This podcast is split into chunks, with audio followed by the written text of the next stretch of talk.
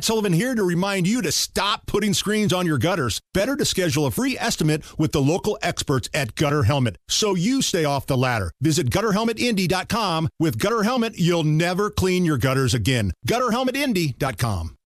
Hammer and Nigel. Can you believe these characters are weirdos? On 93 WIBC. So let's rock it! My name is Nigel. Jason Hammer right over there. Uh, nothing really out of the Delphi today, uh, out of the Delphi investigation in terms of the affidavit. The sealed affidavit remains sealed. I, was, I called it yesterday. I mean, I wasn't 100% sold we were going to see anything in that affidavit. Um, you know, how long has uh, the the murder suspect been on the radar of police and investigators? How do they get him? Are there others involved? Actually, that was somewhat answered today, right? Well, it was talked about today. I don't know if it was answered. So, in terms of the affidavit, you're right. Uh, the judge has decided it's going to remain sealed for now.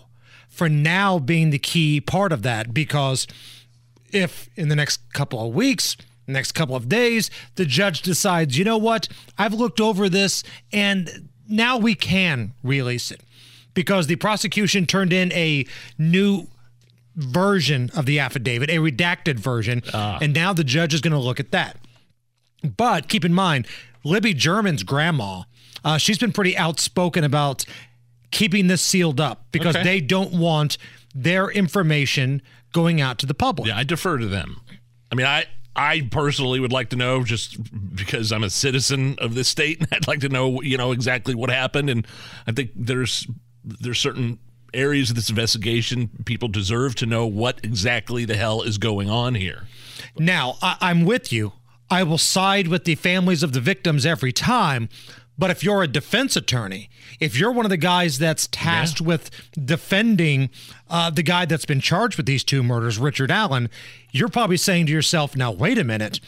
I understand that there's some emotional deals going on with the family here, but our client needs these you know things put out to the public so that way he gets a fair trial here. Because right now you're holding him for 2 million dollars and nobody really knows why. So we'll get to that here in just a moment. But as you mentioned earlier Nigel we did get news of a bail hearing that was granted for Richard Allen as well. And I think this is for the first time if not the first and maybe the second. The prosecutors were saying in court that Richard Allen may not be the sole suspect in these killings. That's a big deal. Yeah. That's something you and I have been talking about all along. Was there somebody else? Uh, Maybe there's something in the affidavit that would show that. The But the prosecutor saying it in court right, pretty much confirms what we've been saying all along. correct. Uh, Prosecutor McLeland's main arguments in keeping the affidavit sealed is the belief that Allen is not the only person involved in this case. And he also argued before the judge that if an unredacted affidavit was released, witnesses in the investigation could ultimately be harassed. And that's why the judge has decided to pump the brakes a little bit, the specially appointed judge, mind you, pump the brakes just a little bit. I'm going to review this over the Thanksgiving holiday. The judge stated that the holiday will not impede the progress of this trial, but it's pretty much expected that it's going to be at least a week before any more action on this trial. Other thing that prosecutor did was motion for a gag order. Like he didn't want anybody saying anything about this case. So if there was a gag order in this case, we wouldn't have been able to talk to Superintendent Carter last week. Right. He, the, the families of the victims aren't allowed to say anything. He wants a complete and, and total gag order on this case. No media whatsoever. And that includes the grandmother of Libby German, Yeah. who's been outspoken about keeping these things sealed up. Now, the judge has not ruled on that gag Right. order. Still the judge could it. say, no, we're not going to do that. It's a high profile case. You know, the superintendent of the state police is probably going to have to speak to the media at some point. Uh, let's go back to the guy that's been charged here, Richard Allen, because I think it's fair to say, Nige, we all want the same outcome. We want justice. Yes. But we want justice to be right. This can't be something that's screwed up. And I hope they do things right. And if this is the guy, if Richard Allen is the guy, then we're going to have to figure out why he's being charged right now. He's being charged with murder, but is that murder one? Is it murder two? How did they get to that conclusion? Because when you're held with $2 million bond, the defense attorneys are going to want to know why. And are you shaping the perception that he's already guilty? Well, the, the defense attorneys have seen the affidavit. They know, quote unquote, why. Right. And they don't think it's it's it's worth a two million dollar bail. They, they don't think it's worth bail at all. Andrew Baldwin is the lead attorney for Richard Allen, and he spoke after the court hearing today. Now we're asking for the public for help. You're going to read that uh, probable cause affidavit online or wherever they get it, and uh, hopefully that's going to ring a bell for somebody to help us out because he is innocent. He has told us that uh, very emotionally. He has thanked us for our help. And we are anxious uh, for the public to read this. We're anxious for this thing to get going, and um, you know, we'll see. And when you guys read the PCA, presuming that the judge grants our motion, you know, you will have to question: Is this what happens after five years of an investigation? Is this what it is?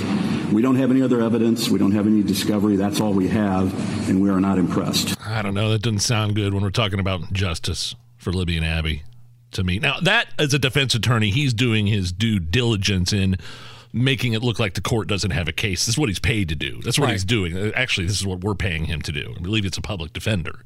Um, uh, so, so, so that when I hear him talk like that, I'm like, man, and, and screw what I think. I'm, you know, I'm just worried about the families and getting justice for Libby and Abby. But when I hear him talk like that, it's like, well, do they have a case? Is this really what it is? I couldn't imagine them putting somebody in jail, going, through, you know, jumping through all these hoops that they've had to jump through already, just to, you know, on a whim. It's, I'm not saying it is a whim, but it, the, the, attorneys are making it sound like a totally, completely different story than what it really is. And it just seems like it's a little bit odd. Now, again, I am not a trial attorney. Let me make that perfectly clear. You don't clear. say. but the prosecution is the group that wants the affidavit sealed, not the defense. Normally, you would think the defense would want it sealed because there might be damaging information uh, to the suspect. But in this case, it's the other way around. The defense is like, open it up, show everybody what you got because we don't think you have anything. And the prosecution, publicly for the first time today, says, you know what, there may be somebody else involved. Mm. So keep that sealed up there's an awful lot going on. So when we say today in Delphi, yes, we didn't get the answers to the affidavit question, but we got quite a bit of headlines coming out of this trial today.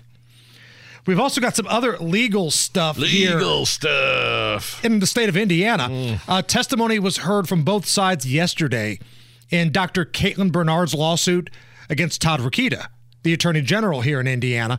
Now, Dr. Bernard is suing Rokita to keep him from accessing medical records at her practice.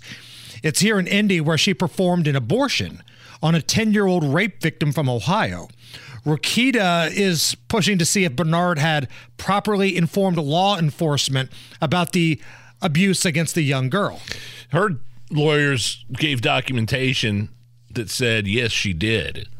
And Rokita's attorneys are like, well, did they do it in Indiana? Did they do it in, in Ohio? Did they inform everybody that need to be informed in a timely process? And they also want to know about any HIPAA violations. I don't, I, I don't know if there's anything he can do about that because that's not a, I don't know that that's a criminal thing. This whole thing is just weird to me, though, man. Like, isn't it? It's just kind of so many questions lingering. You know, why did the Star even put the story out there with a second source? Did they have permission from the family of the victim? Should the doctor have confirmed this case before police arrested and charged this monster? These were all things did, talked about yesterday. Uh, did, did the victim go back to the environment she was currently living in after the procedure uh, with her abuser? Um, and and was it even necessary to cross state lines from Ohio to Indy in the first place? It's all narrative driven, man, and it is it, it's really strange to me. The judge overseeing this case is now uh, looking over the testimony, all the evidence, uh, making a final decision as early as sometime next week. Might be a little longer than that, but it could happen as early as next week. The weirdest thing to me is that Bernard testified that an Indy Star reporter had quote overheard a conversation with another doctor about the case and that she never spoke to a reporter about it which is is that how they do it at the Indy Star? Now, there. Uh, I was talking to Chris Davis out in the hallway. Our news director. There, there, our news director. There's a conflicting report that says the Indy Star reporter f- followed up with the doctor. Um, you know what I mean? So it's like she's like, "Hey, this is what I heard. Is it true?" And the doctor confirmed it. So there are conflicting, still conflicting reports out there. It's all very convoluted. A lot of legal stuff